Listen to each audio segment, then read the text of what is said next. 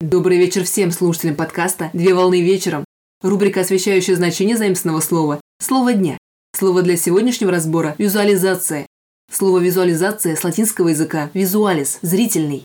Визуализация – это процесс представления физического явления в форме удобной для зрительного восприятия. Визуализация представляет собой общее название приемов представления числовой информации или физического явления, который удобен для восприятия и анализа. В графическом смысле визуализация представляет собой процесс получения изображения по модели. Пример – фотореалистичное изображение архитектурных форм, созданное с помощью средств компьютерной графики.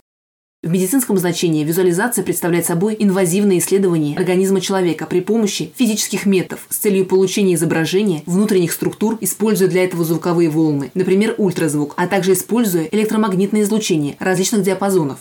В психологическом значении визуализация представляет собой процесс перевода мысленных и словесных представлений в зрительные визуальные образы путем активного воображения воспоминаний, замыслов, ситуаций и погружения в них с целью изменения физического состояния или повышения защитных сил организма.